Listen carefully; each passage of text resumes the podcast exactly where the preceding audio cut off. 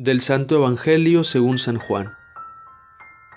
En aquel tiempo Jesús dijo a sus discípulos, El que me ama cumplirá mi palabra, y mi Padre lo amará, y vendremos a él y haremos en él nuestra morada. El que no me ama no cumplirá mis palabras. La palabra que están oyendo no es mía, sino del Padre que me envió. Les he hablado de esto ahora que estoy con ustedes, pero el Paráclito, el Espíritu Santo que mi Padre les enviará en mi nombre, les enseñará todas las cosas y les recordará todo cuanto yo les he dicho. La paz les dejo, mi paz les doy. No se la doy como la del mundo. No pierdan la paz ni se acobarden. Me han oído decir, me voy, pero volveré a su lado. Si me amaran, se alegrarían de que me vaya al Padre, porque el Padre es más que yo. Se lo he dicho ahora, antes de que suceda, para que cuando suceda, crean. Palabra del Señor.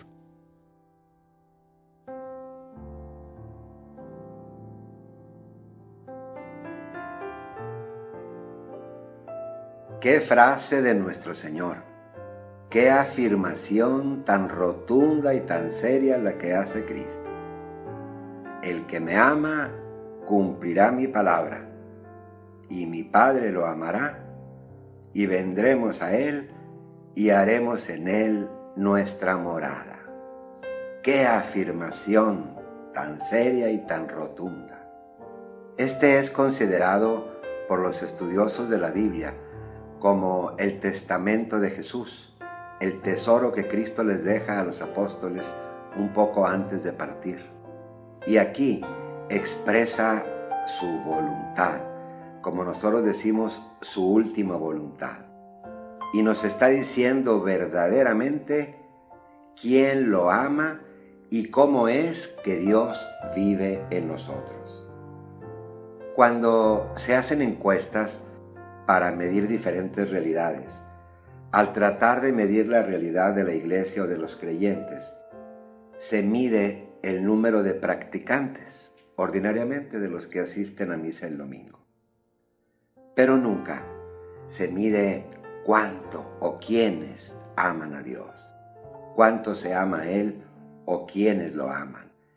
Y aquí la verdadera pregunta que tenemos que hacernos tú y yo es, ¿qué tanto amo a Cristo? ¿Qué tanto amo a Dios? ¿Lo voy a saber? Sabiendo qué tanto cumplo su palabra, qué tanto amo.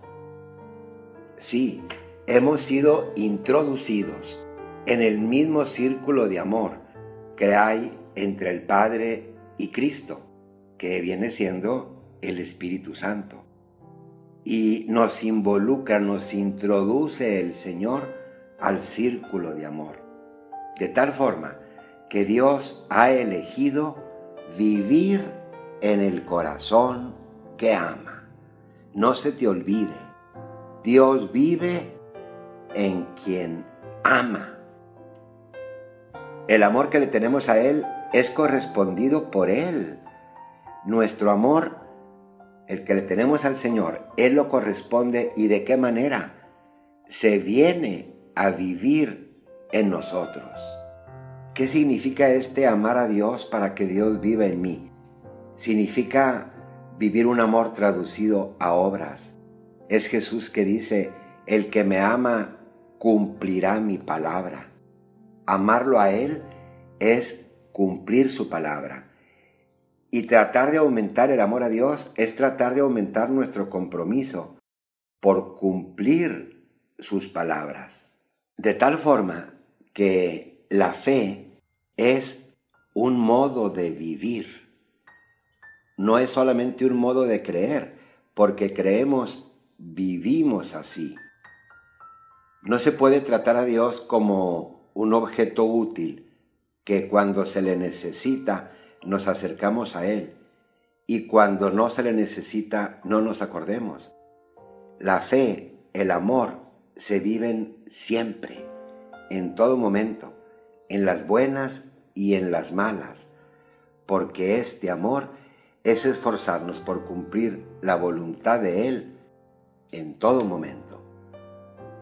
Cuando nosotros vivimos en este amor, tenemos como consecuencia lo que hoy dice nuestro Señor en el Evangelio. La paz les dejo, mi paz les doy. No pierdan la paz ni se acobarden. Es Cristo que nos da como regalo de vivir como Él nos pide la paz que es signo de la presencia de Dios en nosotros. Y además nos hace otra promesa. Me voy, pero volveré a su lado. Y nos esforzamos por vivir en su amor, nos esforzamos por cumplir sus mandatos y viene a nosotros la paz. Y viene a nosotros el Espíritu Santo que el Señor nos promete que es el mismo amor de Dios, como para, decimos, amarrar, para cerrar el círculo y vivir verdaderamente en su amor. Que el Señor nos ayude a seguir viviendo estos últimos tiempos de la etapa pascual en Él y en su amor.